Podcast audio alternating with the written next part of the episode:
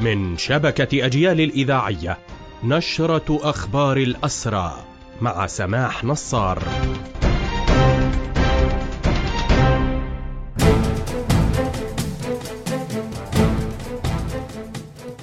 أهلا ومرحبا بكم إلى هذا اللقاء. حان الوقت لتدخل دولي جريء للكشف عن المعتقلات السرية التي أنشأتها إسرائيل بعد السابع من أكتوبر.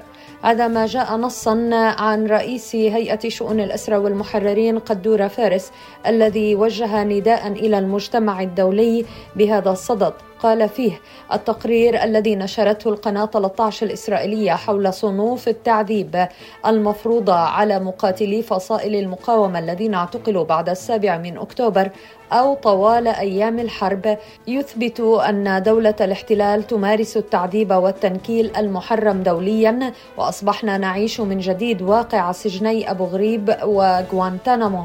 وربما ما تقوم به إسرائيل تجاوز ذلك حسب ما يقول قدور فارس. وبين أن هذه الإجراءات تأتي تلبية لتعليمات ما يسمى بالوزير المتطرف إيتمار بن كبير الذي طالب باحتجاز مقاتلي فصائل المقاومة في سجن تحت الأرض لم يستخدم منذ سنوات.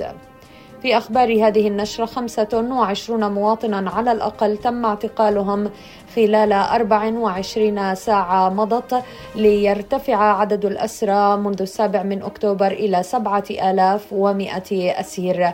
في حين بلغ عدد الأسرى في سجون الاحتلال نحو عشرة آلاف وأكثر. وفي ذات الإطار أخبار هذه النشرة وما أصدرته هيئة شؤون الأسرى والمحررين ونادي الأسير موضحة أن سلطات الاحتلال تمارس جريمة الاعتقال الإداري بحق معظم الذين يتم اعتقالهم ضمن الحملات اليومية للاعتقال خاصة في الضفة. كذلك نشرت هيئة الأسرى تفاصيل للتنكيل والتعذيب الذي يمارسه الاحتلال ضد الأسرى في عدد من السجون وبينها تحقيق مركز توقيف وتحقيق المسكوبية وكذلك سجون أخرى ومراكز توقيف أخرى بينها عطسيون. ومن ضمن ما يقوم به الاحتلال منع المياه الساخنة وسحب الفرشات وعدم السماح للأسرى بالخروج من الغرف ومنع المعتقلين المرضى من تلقي العلاج. بهذا مستمعينا تنتهي هذه النشرة الخاصة بأخبار الحركة الأسيرة. قدمناها لحضراتكم من راديو أجيال. تحية الحرية لأسر الحرية وتحياتي سمح نصار المجد والخلود لشهدائنا الأبرار.